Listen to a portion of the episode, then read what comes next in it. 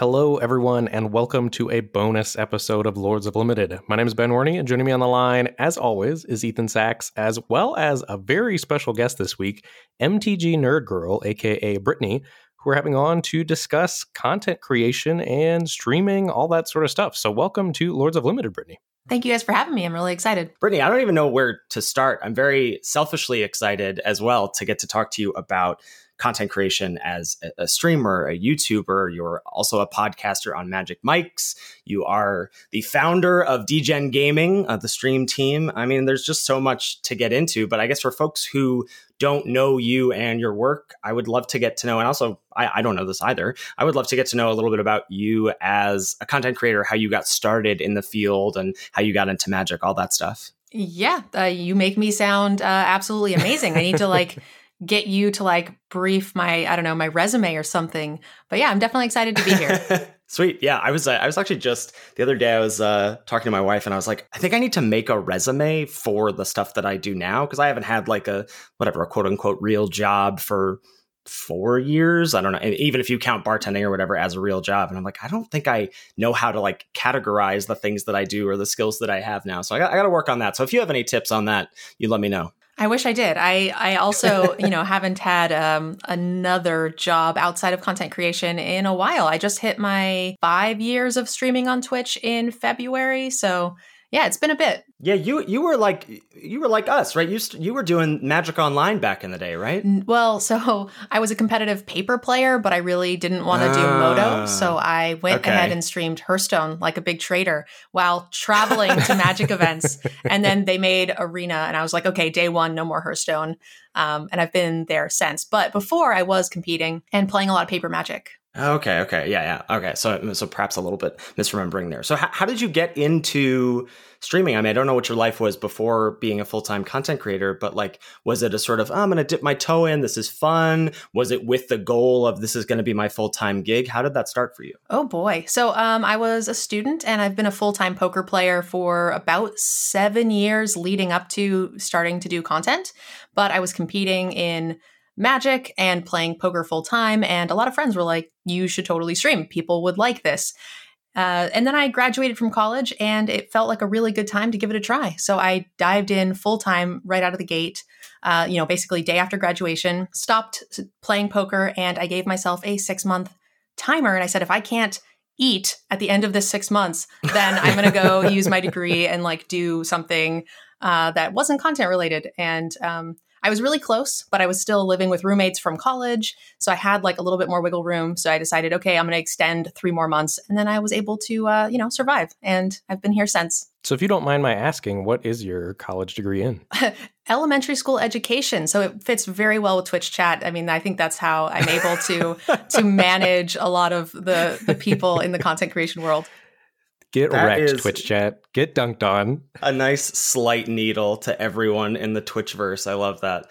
But I'm really not surprised to hear that. One of the things that is so striking, I think, about your stream is your patience and how thoughtful you are. Like, I, I let Twitch chat get the best of me quite easily. And I feel like, you know, I was watching you do the, the you know, the, the play in point thing. You were grinding play in points as the new thing.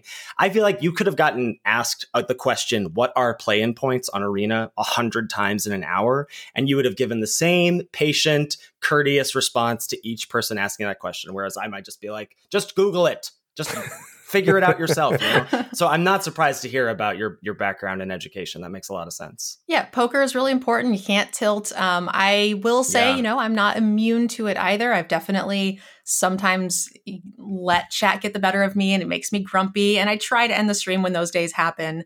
Uh, the other thing too is I didn't have any other content related to play in points yet the, that first day i think the one that you're talking about because i did get that mm. question mm. about every five minutes and uh, so that night or the next morning, I recorded a video explaining play in points and breaking down the economy side of it. And then now, anytime someone um, asks what play in points are, exclamation PIP brings up a link to that video, and I say, go check it out. I'm not going to explain it again. Um, so once I have the resources or tools in place, then you can kind of um, be a little bit more picky about what types of things you're willing to repeat. So, with this background in poker and obviously your your, your love for Magic, Hearthstone, I mean, it seems like the, the, the high strategy side of gaming is where your interests lie. But your sort of persona or your stream, you know, I think that what's so interesting about the content that you make or the content that I've been consuming of yours over the past, I'd say three, four weeks is that it's both very approachable for new players, but doesn't feel like dumbed down or elementary for a player as invested in the game as I am. Is that something that has come naturally to you? Is that a, a sort of like image that you've cultivated or a sort of you know community that, that you've cultivated or wanted to cultivate how did you arrive at that as sort of being your approach um, I do think that that probably came a little bit more naturally. And that's partly because I'm not the best magic player in the world. So I don't think people are coming to my channel uh, to, you know, I don't think high level players are coming to my channel to refine their game. There's players like Ben S and a ton of others that I could name in the world of limited that they could do that. If they are coming to my channel, I think it's because they enjoy magic. They want to be immersed in the world with other people who are like minded and enjoy those things. So I think that type of community kind of came naturally. I do kind of, you know, walk it back and, and try to get people into limited because that is an area I think is very good for collection building. So I will dumb it down a bit for those areas. I don't mean that negatively, but just to help people get started in another format. But yeah, I think it's a bit of both. So as a streamer, if you think about it as a spectrum of, you know, types of content creators, types of people who are streaming magic, you know, maybe on one end of the spectrum you have someone like Voxy who I feel like is her her community is very much there for her. Like when I watch her stream, I'm tuning in to watch Voxy. And maybe on the other end of the spectrum, you have someone like Sam Black, who is very strategic, very much teaching you how to win in the format. Where would you say you land on that spectrum as a content creator? Where are you striving to be? I would be very much more in line with Voxy. I think my community is very uh, just based around what is going on in Magic in the world. We do a lot of like team drafts. We'll bring in viewers and we battle each other. We do tournaments, and that has only gotten to be more the case with the Degen gaming community, where a lot of other content creators and I are trying to build this community for tournaments and uh, and fun gameplay. And just you know, we don't necessarily all care about winning the next pro tour. So speaking of Degen gaming, how did that start? Oh boy. Um, so I started my own esports team after having worked with a, a large number of other teams throughout uh, my career as a content creator. And I just thought I could do it better. And I thought I could provide a safe place for other content creators to work with sponsors. I had a lot of friends who uh, I love them to death, but they cannot, uh, you know, deal with contracts or negotiations to save their life. So I was a little bit better at those things. So I decided to make my own team and uh, provide access to sponsors for my friends, as well as, you know, build something together, a community that we knew wouldn't just be taken away if a you know an esports team decided, oh, Magic isn't doing esports anymore. Great, we will just cut everybody mid contract and screw them out of their livelihoods. And so, speaking of Magic and maybe some of the some of the up in the airedness that's happened over the last couple years, you know, with the pro scene going away, all that sort of stuff, I do feel like as a Magic content creator myself, that area feels much more secure in Magic. Like it feels like there's always going to be a demand for content, even if the pro competitive scene is not there or as healthy and robust as it was back in the day. But why Magic? How did you land on MTG Nerd Girl? I mean, I think of you as a Magic player, but I also, you know, when I open Twitch, you're streaming Pokemon or you're streaming whatever. You know, I feel like you are a variety streamer of sorts, but always end up coming back to Magic. Is that a fair statement, or how would you how would you characterize your relationship with Magic and other games as a streamer? Yeah, um, I'm primarily a Magic player. I do stream some variety, but I think that has a little bit more to do with the nature of the amount of hours I stream. Um, I do a ton of 12 hour streams. I'm doing three this week. And for my own sanity and like brain, I need to sometimes do something that isn't quite so intense. And that has a lot to do with the chat as well, because there's a lot of backseat gaming and, like you said, the same question over and over again. So we'll do six to eight hours of Magic. And then sometimes I just want to, you know, play some Pokemon Arceus or we play a ton of board games in my channel where we bring uh, viewers in to play Catan, Wingspan, things like that. So first and foremost, a Magic player, but I will mix it up when uh, when time allows. Speaking of board games, I love Catan. Have either of you played a board game? It's called. It's not a board game per se. It's more of a card game, but it's got Magic esque elements, but it's very approachable for anyone to learn, I think. It's called Exploding Unicorns. No, Unstable Unicorns. Have either of you ever played that or know what that is? I haven't, but I've heard of it. Yeah, I've seen it, but I've never played that one. Super fun. If you're looking for a game to play with people who are maybe not, they don't even have to be gamers, but I think gamers appreciate it, but you can teach it in five minutes. Like you get one action per turn. It's the most straightforward game on the planet, but lots of the mechanics and effects are very magic esque. Like there's a control magic uniform, there's a control magic unicorn when it ETBs, or there's like a you know, kill your kill your unicorn when ETBs. There's just lots of stuff borrowed from Magic. It seems like in the people that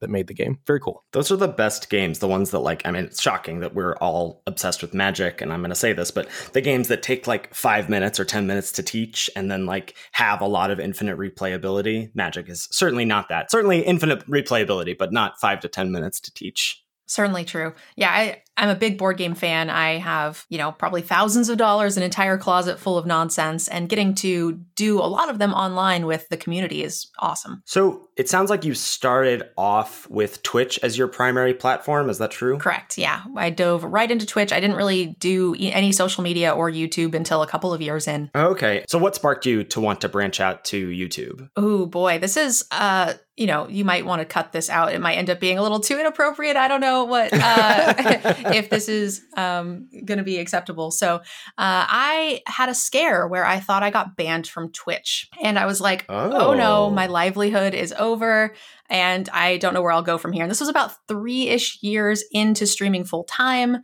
Uh, like I said, I started full time day one. So then I would just basically be cut off day, you know, immediately. And I got really scared. So I was like, okay, we need to start branching out, developing uh, a wider platform should i need to jump ship and you know dive into youtube i will not be starting from zero and also just diversify my income streams a bit. So what happened is a little bit of a story time sorry guys is i was yeah that's why you're here right? Yeah a 12 hour stream like i described earlier. I you know had my coffee in the morning and we spent the first like hour or so uh, you know looking for games on steam. There was a big steam sale so i was like let's browse games and i'll let chat vote on what games they might like to see and i'll purchase whatever you guys want. So i was clicking on various games and i clicked on a game that looked pretty harmless. It looked like an sort of it had a castle and you know looked sort of adventury and boom big old anime boobs popped out and i was just like oh no i even covered the screen for my own face as if that would stop chat from seeing it somehow and like panicked and like did the thing and um, I, you know, deleted the VOD. I deleted clips because there was like a couple people who clipped it because it was funny of my reaction. Um, and then I went about my day. Uh, around hour 10, I got an email saying that your, and this is during the stream, uh, that your account is being permanently banned for inappropriate behavior. And I started crying on stream. This is the only time I've ever cried on stream. I started saying goodbye to everybody, thinking my channel was about to get cut off. And uh, I pull up the email, and someone's like, look at the name. And I was like, like, what do you mean? And it said MTG Nerd Girl with a lowercase j kind of just attached to that L at the end of my name. And it was a fake dummy account that had gotten banned that just happened to be on the same day I probably the only day I've ever broken any sort of terms of service. And uh, it was just this big thing of relief. And I was just like, okay, we're going to start doing some YouTube. We're going to start branching out. That is wow. wild. I felt Ethan go like, oh my God. like I felt, and it's a little different for me because I am teaching and streaming. So, I mean, if my stream got deleted, I would still be band directing. But I, I like I felt Ethan tense up there when you well, said that. I got I got two uh what are the DMCA strikes uh like a couple years ago, I want to say. Like got one strike and then like stopped listening to music on stream and went thought I like deleted all my old clips or whatever, and then got a second strike like two months later. And so, I mean, and, and, for folks that don't know, when you're three strikes and you're out on Twitch, three strikes for those kinds of copyright infringement things, and they'll ban your account. And I was like, I don't know what I would do if that happens. I mean, you know, Twitch is is like a it's not the the biggest piece of the pie for me, but it's a it's certainly a uh, significant piece of the pie. You know. At this time, it was my only pie, and I was like yeah. very upset. Um, and you know my community really rallied and so if it had been any other day i would have been like okay whatever they're hitting me with i can probably like contest i'll have you know maybe a 30 day ban or whatever you know some streamers do a lot and only get like a day or two ban but just because it happened to be on this day where i just showed right. anime porn on my stream i was so stressed oh man yeah that's horrible that's horrible well, i'm glad that uh that got cleared up. That's good. So when you started doing youtube content were you just doing draft videos? Because i know now, like, you know, you just mentioned that you did like a video on playing points and what the economy of it is. And I didn't know you've done that before. You've done a lot of sort of you know how to maximize your gems or gold in the client type videos before about what's the best bang for your buck in the economy. Has that always been part of your focus on youtube or is that something that, that you came to later? So it's always been a little bit of a mix. I've mostly do drafts from Twitch just because it is hard to, you know, dedicate a lot of time to multiple different platforms. So I try to double dip as much as I can.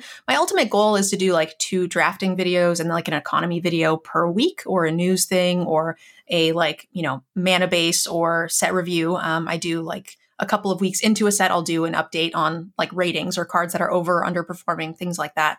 So it's been sort of a work in progress, but I think I've always had this sort of vision for it, and it's going well enough. Yeah, yeah, it seems like it's it's thriving for sure. When you choose videos from your stream to show up on YouTube, how do you do that? What what makes the cut for you? Or do you you know, start recording a YouTube video from your stream with the idea like this is going to be the draft from today that I do, whether it's interesting or not? No, I actually record every single draft I do basically on stream, unless I'm like, you know, tired and look a mess and don't care. Um, but for the most part, I will record every single one. And then I just delete ones that, you know, aren't interesting. I don't necessarily always have to have seven wins, but I want it to either have like some sort of interesting, r- weird, rare I built around. Another thing I like to do is diversify my archetype. So, for example, I had another broker's seven win that had like a bunch of nutty bombs but like I have so many broker videos up from this set already. So I just scrubbed it, stopped recording because at that point I'm not offering anything new. So I'm really like sort of headhunting some of these archetypes or families in New Capenna that I haven't gotten to to explore yet. So as you were branching out to these other platforms between Twitch and YouTube, do you feel like your target audience changes at all platform to platform or do you generally have okay, I'm I'm marketing to this type of person in in mind for for either platform. I feel like Twitch, I have a person in mind where it's like I'm sort of the community slash entertainment side of things, um, while also just not being an idiot. I can play Magic reasonably well. Uh, but for YouTube, I don't know. I really haven't figured it out, and I don't really know what's working for me and what isn't. Uh, I'm currently in a bit of like a lull in my YouTube viewership. So I'm trying to see if that's just like lack of interest in New Capenna or if, you know, maybe I'm not hitting the algorithm right, not producing enough videos. So I really don't claim to have anything figured out for YouTube. so f- for my content, I feel like I'm a bad business person. Like I think that I make good stuff. Like I think our podcast is is I'm very proud of it. I think you know my stream is is fine. I think the YouTube videos I make are, are fine. Articles I write are fine or whatever. But I feel like it comes from a place of I'm just gonna I just want to play Magic and create content that I would want to consume. But I'm not good at in terms of thinking about whatever the search engine optimization or numbers or analytics. I get the sense from you that you are a pretty darn savvy business person. Uh, is that a fair assessment? Uh, I think I am when it comes to the team and sponsorships and stuff like that. Like, I'm pretty good at planning out when to do sponsored streams or what would be good or not for the community. But as far as like analytics go, I probably am not the person to go to.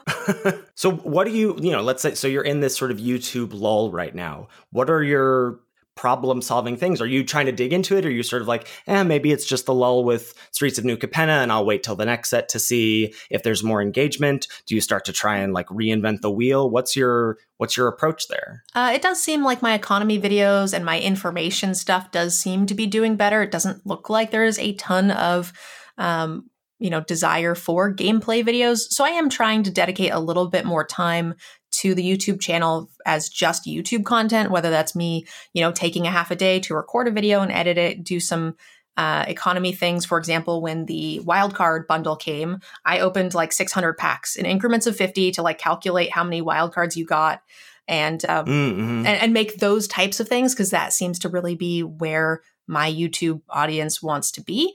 But again, with the new team and my Twitch content, there is just not enough hours in the day. Speaking of hours in the day, I am very curious, like what a sort of day in the life of you know, I know what my content creator day in the life looks like. I am curious about yours. You, you're baking in ha- three 12 hour streams a week that for you. So absurd. Obvi- so obviously that's, you know, that's the day for you. But in terms of, you know, maybe a day where you're not streaming or a day where you're just doing magic mics, which I'm interested to talk to you about in just a little bit, you know, what does a typical day look like for you? Oh boy. So my typical work day, if there is nothing else in the way of that, for example, magic mics or a doctor's appointment or something, I tend to work about 15 hours a day. Um, and, and that includes stream time, team stuff, you know, sponsorship planning, emails, uh, anything along those lines. Uh, but I do sometimes take like partial days off, but they are kind of far and few between. Um, this won't be shown obviously on the podcast, but I'll just post. This is my my stream schedule for the week for you guys, uh, so you guys can just have an idea. And then in all oh of the gosh. white areas is where I plan, you know, other YouTube content, editing, recording videos, or um, you know. Uh, I have a ton of sponsorship stuff with the team. We have to plan the Degen Opens, which we do monthly. We have Degen supporter events, community nights. So everything that is not colored is where I try to do all of those other things. So, on a personal level, and feel free to not answer this if this is too digging into your life, when I look at this, something I personally struggle with as a band director and content creator, you know, I love to stream, love to do the podcast with Ethan. I feel like at times my personal life suffers just because sometimes there's not room for other things. Do you struggle with that at all? Have you found any tricks to help your content creation slash, you know, having actual friends and relationships balance? I don't struggle with my personal life because I just don't have one. So I'm probably not the best person to ask. okay. It's, it's really hard, I think, to know, like, to have an off switch when, I mean, when I'm looking at this calendar full of different color coded events in Brittany's week, like, it's hard to then have you know, I'm just going to have time where I don't check Twitter or don't check Discord or whatever. Like it's very hard to feel like these are my office hours or these are my work hours. You don't, you're not clocking in or clocking out like at a normal job. I, I say that as if I've ever had a normal job or know what that means. But like you could, you know, that's the thing about content creators or streamers is you can always do more, right? You can always stream an, an extra hour. You can always stream another day, right? You can always do something, wake up a little earlier, stay up a little later. There's, there's no end to the amount of work you can do. And I think that's, at least for me, that's, it's hard to turn that off or know when, you know, when to, to, to clock out as it were. Yeah. There's just no clocking out. And as a content creator, I've gotten better at doing things. I've become more efficient. There's less stuff that needs doing when you start doing content. You're like, okay, I need to start a Patreon. I need to learn how to do alerts. I need to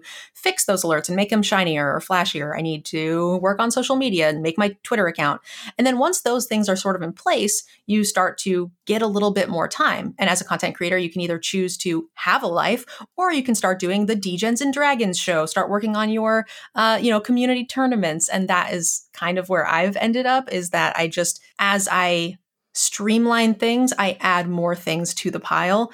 And uh, yeah, here we are. Yeah, I mean, you got yeah a chock full calendar. Does does it all feel? I mean, mostly what I do, I would say on a day to day basis, feels fun. Like this right now doesn't feel like work. Talking to you both doesn't feel like work. Doing the podcast, playing Magic, streaming generally doesn't feel like work. Does stuff like that for you feel like work? Do, are there things that you're like, I look forward to this, and then when I have to, you know, make things on my stream shinier when I'm not live, that is annoying, but I know it's worth doing, etc. Yeah, um, I would say it's a good mix. There are some things that do sort of feel like work, and there are some things that are a little easier. So getting to do the variety hours, it almost works to be sort of like time off because you know viewership is lower support is lower but that's sort of just good for my soul mm-hmm. so that doesn't necessarily feel like work it's like at that point i'm now sharing games and fun events with community members who have now become more like friends which is really fun when we get to do like Catan tournaments or things like that.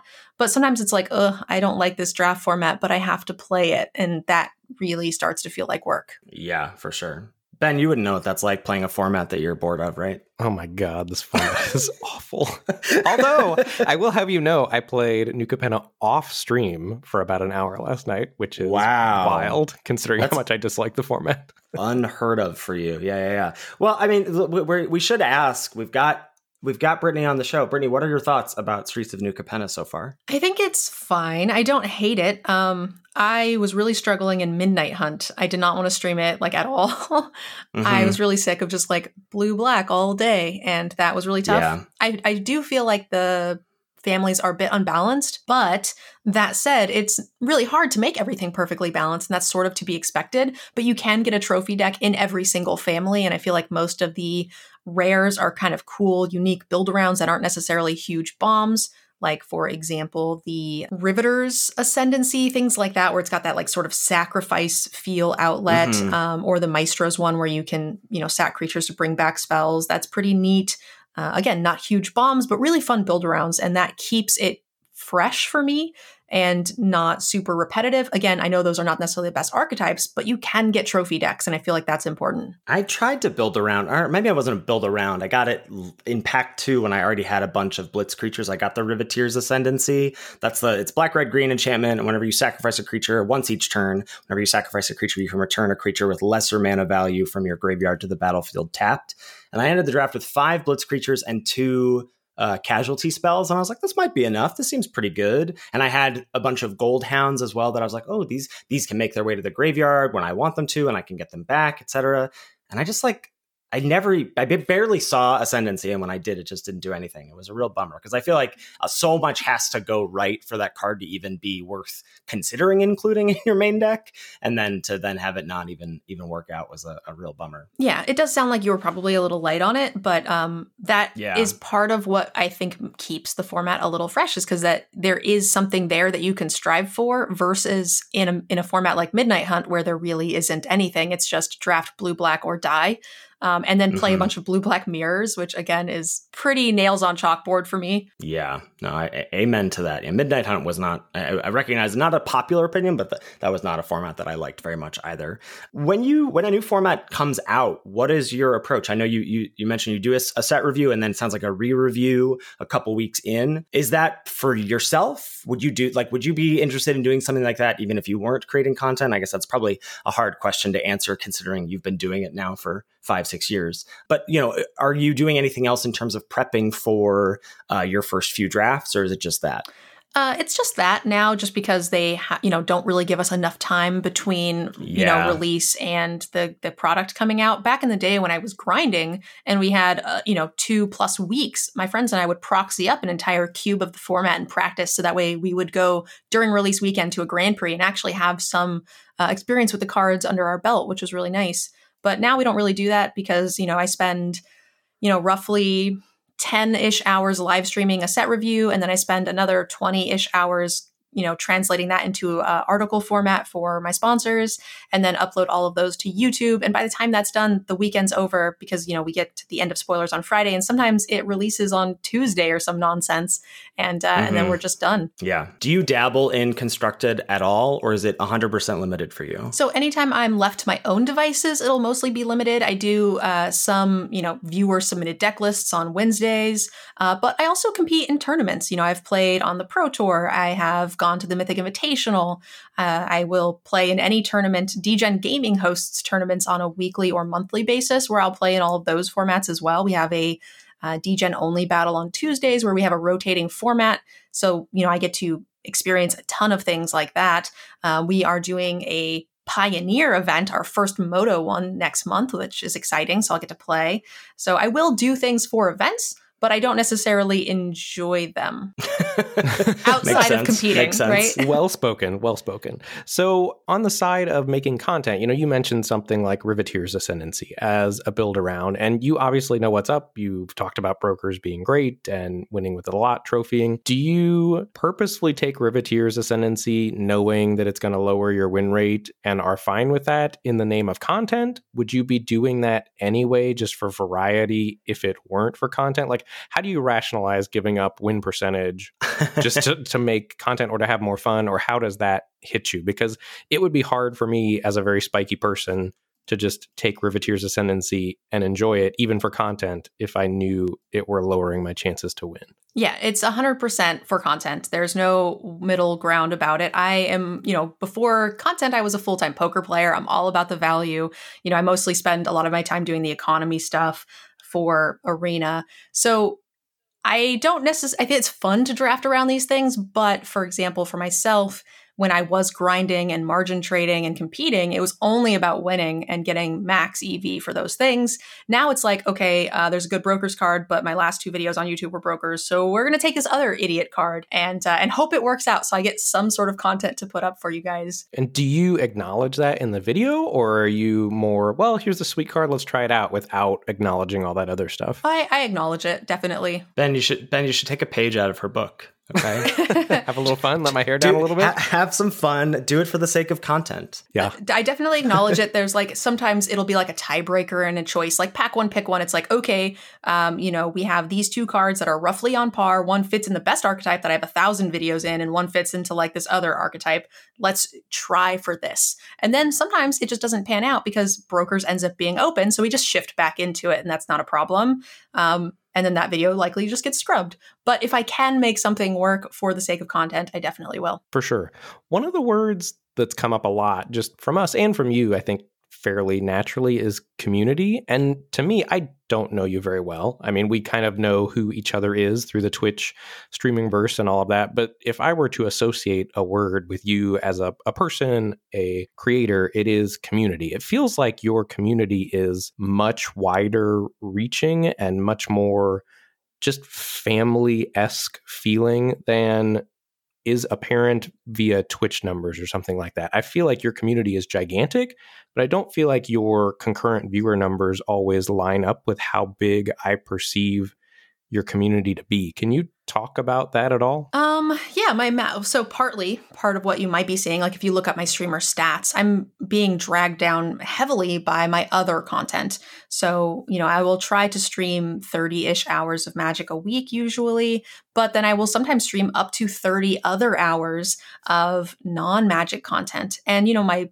concurrent viewership there is roughly between like 100 to 150 depending. I do a playthrough of final fantasy 9 every year just because i want to uh, and that will definitely hurt that average concurrent viewership but my magic is usually between like mm, probably 2 to 350 on its own without any larger hosts.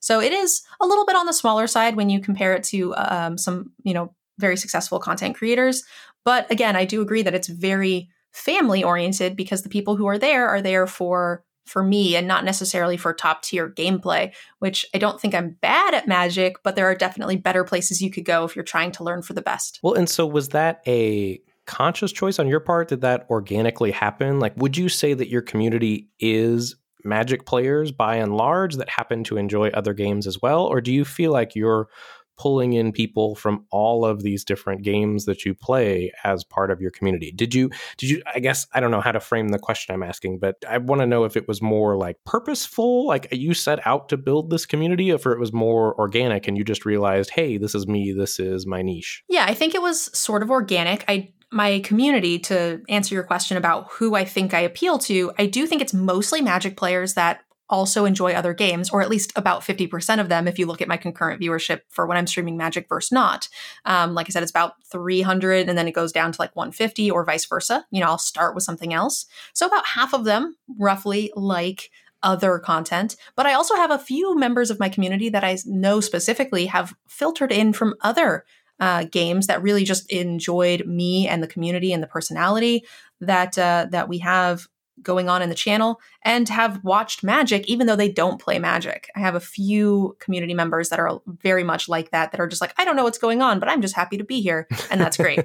and it feels like a big focus of what you do is giving back to your community. Like a lot of your and maybe not your content. I mean your content is is gaming, but there's so many things, you know, you've got these you've got that you're like wheel spinning on on Twitch as your you know, channel point redemption. Um you're you're doing so many like pack code giveaways or you, you know, obviously t- talking about doing these like Degen opens every month or other things like it feels like you are so invested in giving back to your community. I, I find that it's hard to you know innovate in terms of okay what what might be a good patreon reward tier here? But that stuff seems to come i mean from my mind seems to be come pretty natural to you in terms of coming up with these ideas about how to best serve your community and how to give back to the people who want to support you. Uh, i would say that that's probably my number one uh, like in all of the things that take up space in my brain throughout the day, I feel like that would be number one.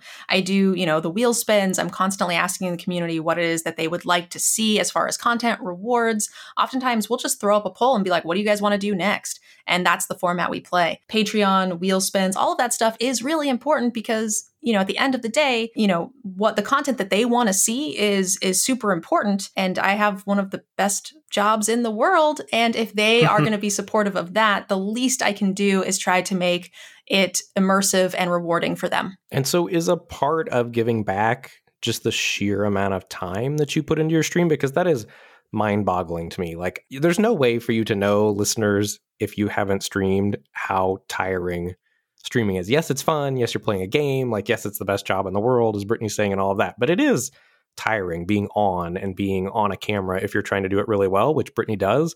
I mean, I don't always necessarily like I'm just kind of playing magic with the stream on sometimes, but if you're putting effort into it, it's tiring. So is the amount of hours that you stream part of that or is that part of building your community or trying to reach people in different time zones? Like how what is the the impetus behind the amount of time you put into live streaming? Um, well, I'm I, I personally feel like I'm one of those content creators that is successful, but not hasn't necessarily made it. I am a content creator that's sort of on the cusp. You know, a bad month or two could just kind of take me off the content creator train. Um, you know, I do well. I'm able to support myself and actually my mom who moved in with me at the beginning of COVID. But like, I'm not necessarily raking in these, you know, $15,000 sponsorship deals monthly kind of stuff where you see the, I mean, technically, I think I'm in the top like two or three percent of Twitch, which is really sad when I really don't make all that much money. So the amount of time I put into it is just because it is super important to me. And also the community itself deserves, I think, that sort of thing. Because again, I get to do this amazing thing. The least I could do is work hard for it. Yeah, that is awesome. I, I think even other than community, the other word that I would associate with you, again, this is just knowing you very fringely through Twitch, is professional. Yeah. Do you have a, a sense about how you want to present yourself, A, on stream and then B, on other places like social media or YouTube? And how how did you come to be that way? You just so, are so professional and have so much grace all the time. I just think, wow, like every time I read one of your Twitter posts.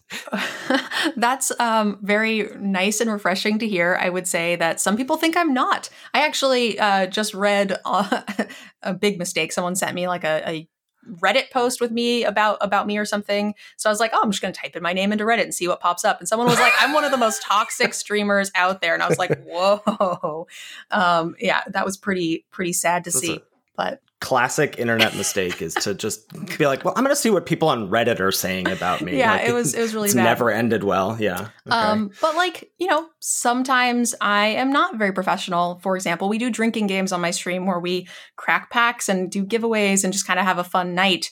Um, with like song requests and things, which unfortunately is now gone. Uh, the other thing too is like I've gotten a lot of grief for my um, uh, extra life thirst traps on Twitter. I, I, I post like every once in a while like a picture that's like you know pretty well covered, far more than like a bathing suit, and I say like you know check out my OnlyFans, and it's just like a link to my Extra Life page. Yes, and, those entertain me. and so people sometimes like think that that's very unprofessional, and that gets posted on Reddit saying that like you know another thought or whatever you want to call uh, females on the internet. So yeah, there's a ton of different takes on that, but I do try. But I do think that my personality that you see, whether professional or not, is just me. I, you know, go to a lot of these events. I meet a lot of um, viewers, and I do a lot of community stuff like those tournaments, Settlers of Catan, and things. And it's pretty much from everybody I've talked to agreed universally that what you see is what you get. I am basically the same person where you have other content creators and no you know hate to them of course it's amazing but you have like cgb or like dr disrespect that do put on more of a show um, whereas like i'm literally just the same person. I, yeah i don't know how people do that because as, as ben has said i mean it's it's just exhausting. It's very tiring streaming that people who go an extra step and sort of maybe are, are leaning into a character or a caricature of themselves I just don't know how you do that because it's just so tiring to be anything other than yourself on stream. I think that doing something else just seems d- incredibly daunting. Yeah, no, that's 100% true. I, you know, I'm good friends with CGB and we've had this conversation a lot. That's part of the reason his streams are only a couple days a week and only a couple hours at a time because putting on that character is a lot more work than just hanging out with your friends and playing Magic. Now, I do a lot of other things to facilitate you know that vibe the community thing the tournaments the patreon things or other games mini tournaments. So it's just a bit of a different thing. It's whether you're trying to put on a show versus whether or not you're trying to make community stuff happen. And i think that's sort of the distinction and where you put your energy into is super important and you can't really do both. So we've talked a bit about Twitch and YouTube. We haven't touched yet on you are also in the podcast world on Magic Mics. Can you talk to us a bit about the Magic Mics podcast? Yeah, so the Magic Mics podcast, they just kind of reached out to me. They had an opening for a host and they were like, "We think you would be great, a sort of mix to what we currently have going on because they didn't have any limited players, they didn't have any content creators outside of themselves who don't have a ton of experience with um, YouTube and Twitch and don't really have their ear to the ground with a lot of that sort of stuff. And also, the other two hosts are not particularly competitive. They like to mm. play casual decks and have a good time. So they kind of wanted someone who fit a lot of the areas that they didn't as far as limited content creation uh, and competitive. So it was really nice to get that invite. And I'm still, even though it's been a few months now, I still feel like I'm sort of trying to find my groove there, but it's working out. H- had you dipped your toe into podcasting prior to this? I haven't actually. This was my first podcast. I'm actually working on creating my own podcast with Melissa DeTora um, that is supposed to be starting next month, which is going to be a ton of fun. But this will be my first time outside of just showing up for Magic Mics. They do all the heavy lifting. What what name did you all land on for your uh, your charity podcast? So the two podcast names that we picked out that got voted on, it turns out both the names are taken. So oh no. Uh, we're still working on it. Uh, Rhystic Buddies was the first one that was voted on. Melissa really liked it. And it turns out that there is a Brazilian EDH podcast that's uh, still active. And then we voted on, and, and everybody was very excited about the Mana Dorks, which turns out there is an inactive podcast that hasn't been active for like a little over a year with that name. So we're like, oh no, now we don't know what to do. Oh dang. Well, that sounds like you had a little bit of time before you fire up your first episode. What's what's going to be the focus of that podcast? It's sort of a mix of things. We're going to cover um, various topics relating to magic, and I think that between Melissa being a member of R and D, being an ex competitive player, both of us being females in magic and content creation. We have a lot of ground to cover. Um, so we're going to yeah. bring topics in from the community. And every month, all of the uh, ad revenue from those will go to a charity that's voted on by the community as well. And so, speaking of being a woman in the world of content creation, what is that like? Oh, it's scary. I don't recommend it. What a broad, what a broad. I feel like there's just like so much baked into that question. There, there was for a while. It's it's kind of inactive now, but um, Riley Knight had started a Discord server for content creators to sort of just magic streamers. I think specifically to just sort of be able to like you know talk about, hey, did you get this sponsorship deal? What was it like working with these people? Or just to vent about Twitch chat because like we're all sort of co-workers, but we're all also sort of in competition with each other and sort of like know each other but don't know each other. And so it was a it was a cool way to get to to sort of interact with people that are like I don't know, kind of your colleagues in a way. And I I forget what the the thing was that came up, but a bunch of of women had responded of like, "Oh yeah, I've had this issue with blah blah blah," and I was like, "Oh man, I feel like I struggle with like dealing with you know feedback on the internet or like whatever interacting with trolls and Twitch chat."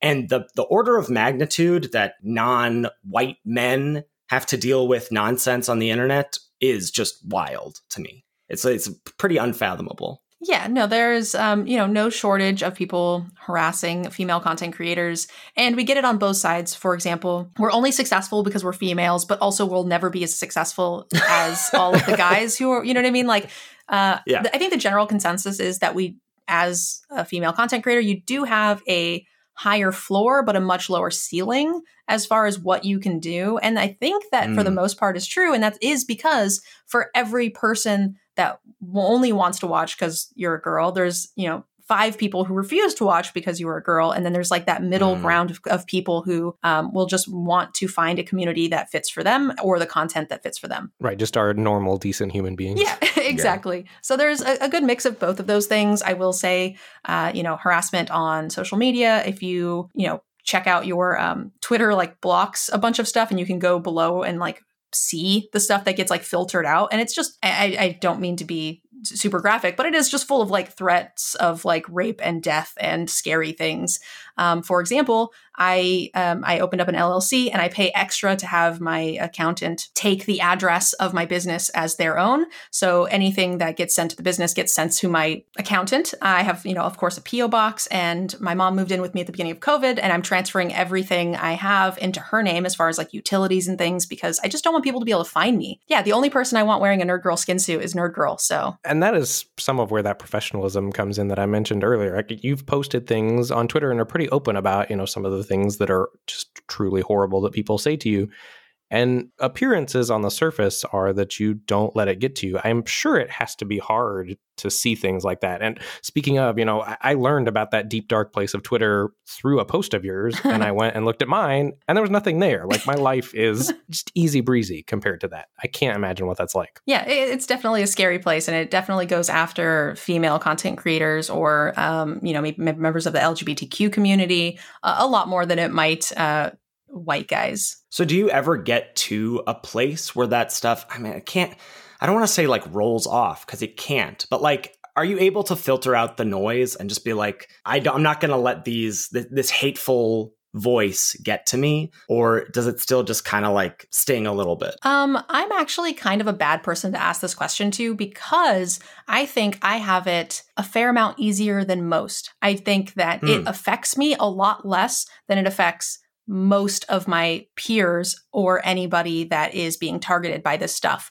Because, like, a lot of those posts that I share with the community of things that are awful, 99% of the time, they really didn't bother me. And I'm just trying to raise awareness more than anything. The only time I can think of where I was actually concerned and that it did upset me is I had um, sort of like a stalker person who like wrote me a like paragraphs and paragraphs and in like they would stop for a day and then they'd write write me a thing that said like I love you too and then they started like sketching things that were like really weird and disturbing. They started making fake accounts. They started applying for Degen. I kept blocking them on a bunch of things. It was really really scary. Um, but that's honestly the only time that this has ever gotten to me. Uh, most of the time, I just either shrug it off or say something sort of quippy on stream. There's like a Nerd Girl out of context series that my viewers make of me basically just like ob- obliterating racist children on the internet, basically, or sexist children. Um, so that it doesn't bother me much. It, you, is that like just I don't know from your not tilting poker background? Has that always been the case for you? Did you have to sort of work up to? Because I feel like I am just recently now having I have been streaming and podcasting for nearly five years now that I feel like only recently have I got to a place where I'm, I'm able to let and I you know don't even have it nearly as bad as you and it sounds like you feel like you don't even have it nearly as bad as other people um letting you know negative comments roll off a little bit. Yeah um i don't know if it's the poker background or if that's just kind of how i was raised. Uh, like for example I, I know a lot of people um females in particular get very hurt when people think that they can't play magic or something like that where it's like i almost get kind of a funny little i get a chuckle out of it. For example i walked up to a big judge call my friend was in and um, we were in day two. I was also competing in day two and there was a big crowd gathered up and i walk up to the crowd and um, i want to know how important it is for my friend to win this judge call. So i say hey do you know what game we're in and the guy turns to me and says, This is Magic the Gathering. And I was like, Oh, is it like Pokemon? um, and so I just kind of like lush it up, or if I'll be like railbirding a friend, they're like, "Oh, it's so nice, like that your girlfriend watch you play Magic," and I'm like, "Oh yeah, he's trying to teach me," and then I'll just like play absolutely dumb forever. Ultimately, you know, meeting them in top eight or whatever, and then if I beat them, I feel like so much enjoyment and glee. It's just that stuff just doesn't bother me. I find it actually really fun. It's like beating the person that prematurely GG'd you. Yeah, exactly. Getting prematurely GG'd in life. Um, so, fr- from the perspective, I, you know, I think Ben and I do our best on stream to create a- as inclusive an environment as possible. Um, we're, we're, big proponents of of uh, not gendering our opponents and making sure our community does that as well.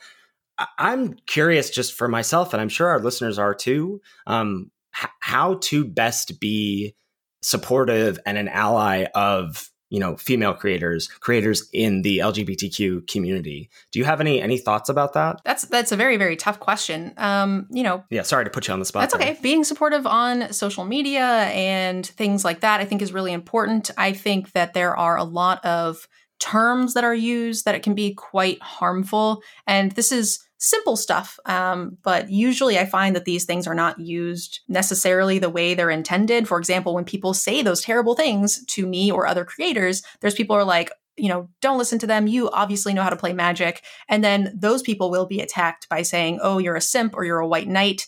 And I hate those terms because they're no longer used the way they were. They're now just used to attack people for calling out behavior. Mm-hmm. I guess just kind of try to be sort of inclusive to those things and also try not to be so harsh on people who are just not jerks. yeah, no, that's that's good advice for sure. One last question I've got for you, just as it relates to content creation and community. You know, you started doing this full time. I think that's a pretty unusual way to go after it actually two questions now. Do you ever see yourself retiring from the content creation game to be an elementary teacher or is that has that ship sailed and gone by? I don't think it's shipped and gone by and I don't say this woe is me or anything like that, but I'm guessing that as a female in the world of content creation, I have a little bit more of a shelf life than the average uh, average guy. You know, Brian Kibler uh, is what late 30s now. Um, mm-hmm. I don't think people are necessarily going to be watching me play Magic in my late 30s, early 40s.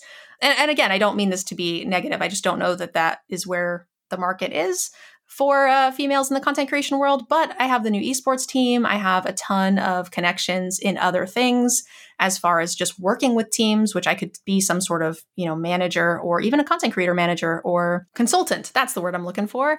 Uh, I have a lot of options, but I definitely want to teach someday. The issue is that in the US, teachers just don't get paid any money. And the, for the time being, while I'm taking care of my mom and things like that, that's not really an option until I'm more stable myself.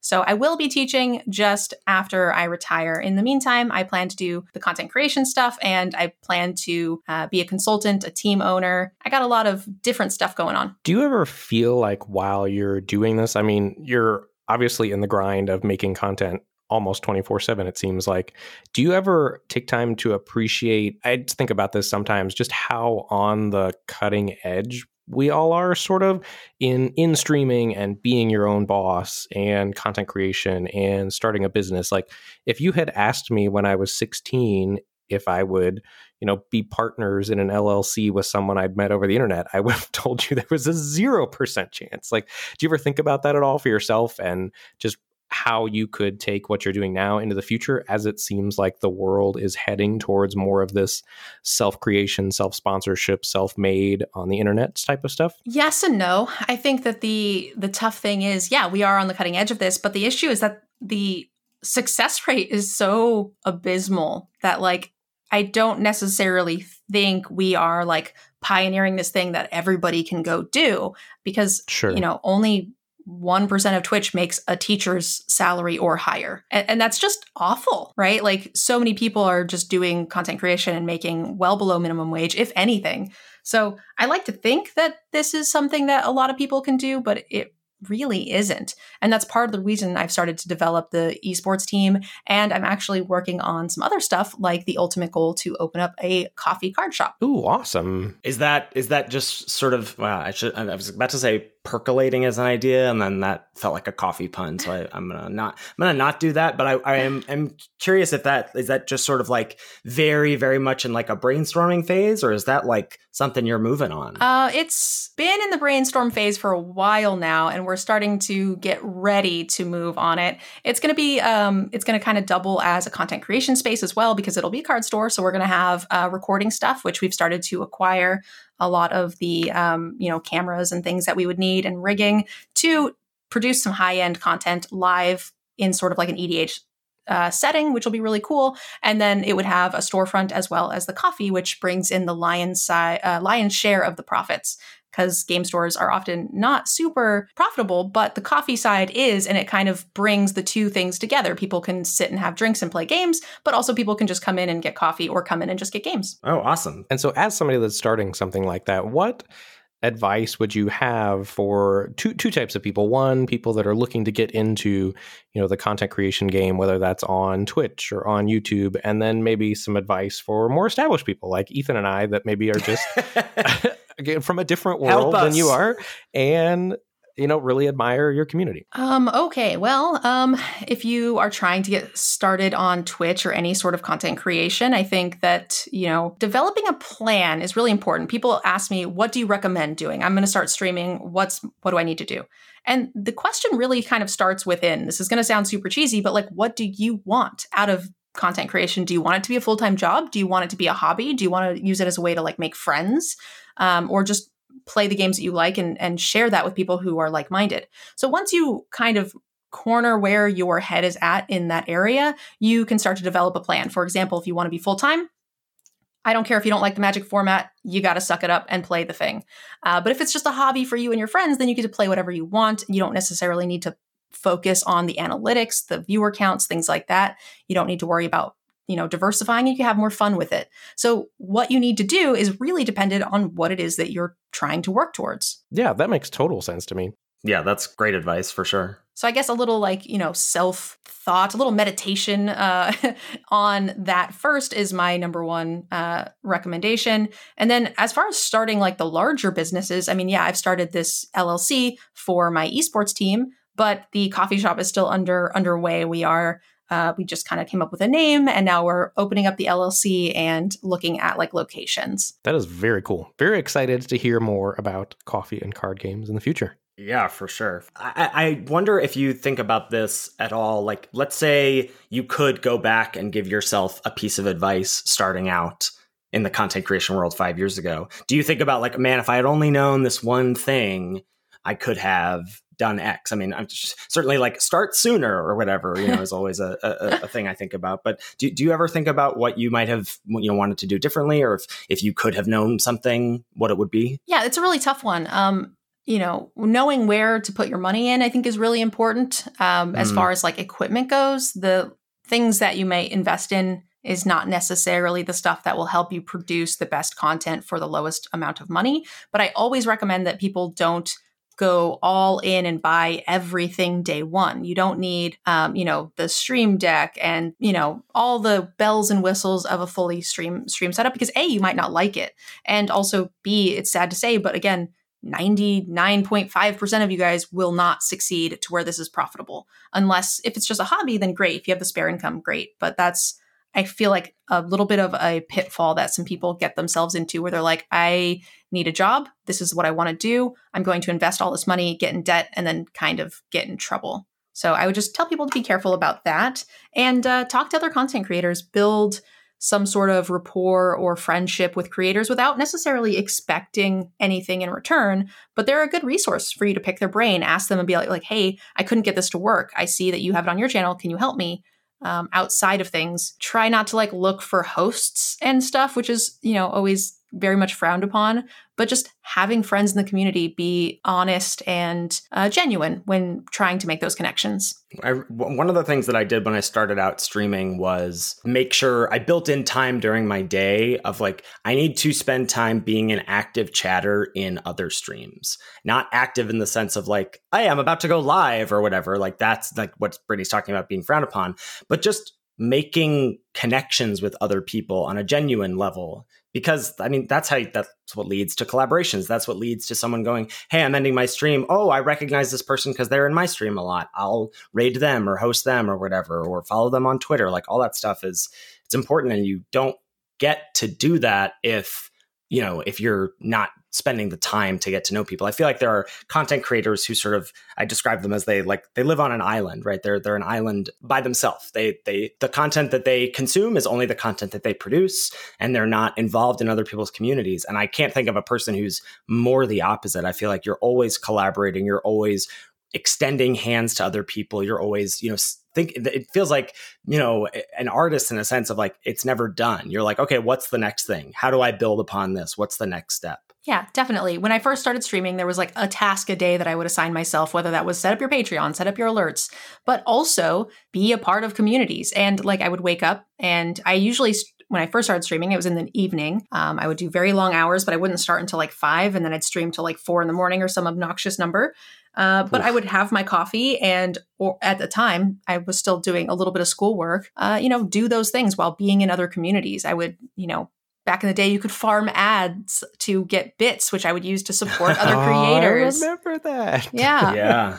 And it used to be actually pretty lucrative. I would end my stream, and after midnight, they would reset, and I f- would farm like ten dollars in bits a day, just having it on my other monitor while watching a content creator and you know working on my own overlays or whatever it is I was doing. So yeah, it it really never ends. That is not um, an untrue statement. And what you get out of it is really what you put into it. That's, I, I couldn't agree more. I think that's such a great sentiment to end things on. Brittany, thank you so much for taking the time out of your incredibly full and colorful calendar to, to talk to us today. Um, we've, we've talked a lot about the various platforms you have your content on. Where can people find your stream, your YouTube, all that good stuff? Yeah, so I am MTG Nerd Girl on all platforms. That's uh, no spaces and exactly like it sounds. You guys can find me on uh, largely on Twitch, YouTube, and Twitter. But I do have like other things that I'm a little less active on, but I am on Instagram and TikTok. But TikTok is just if you want to see pictures and videos of my dog. Um, basically, if I can't sleep, I'll just fiddle around with any footage of my dog and put cute songs on it for my own amusement. So if you are into that, you can check that out too. You you're about to get a new TikTok follower, I think, Brittany, uh, and me. Uh, thank you all so much for uh, listening. If you want to check us out, uh, you can check us out streaming. I'm at twitch.tv slash Lord Tupperware. Ben is at twitch.tv slash Mr. Metronome. Mr. is spelled out. we're both under those same usernames on Twitter, and you can tweet at the podcast at Lords of Limited. If you've got any feedback about the show or any questions, shoot us an email at lordsoflimited at gmail.com. Thank you so much for listening, and we'll catch you next week for another episode of Lords of Limited. Thanks, everybody. See you later.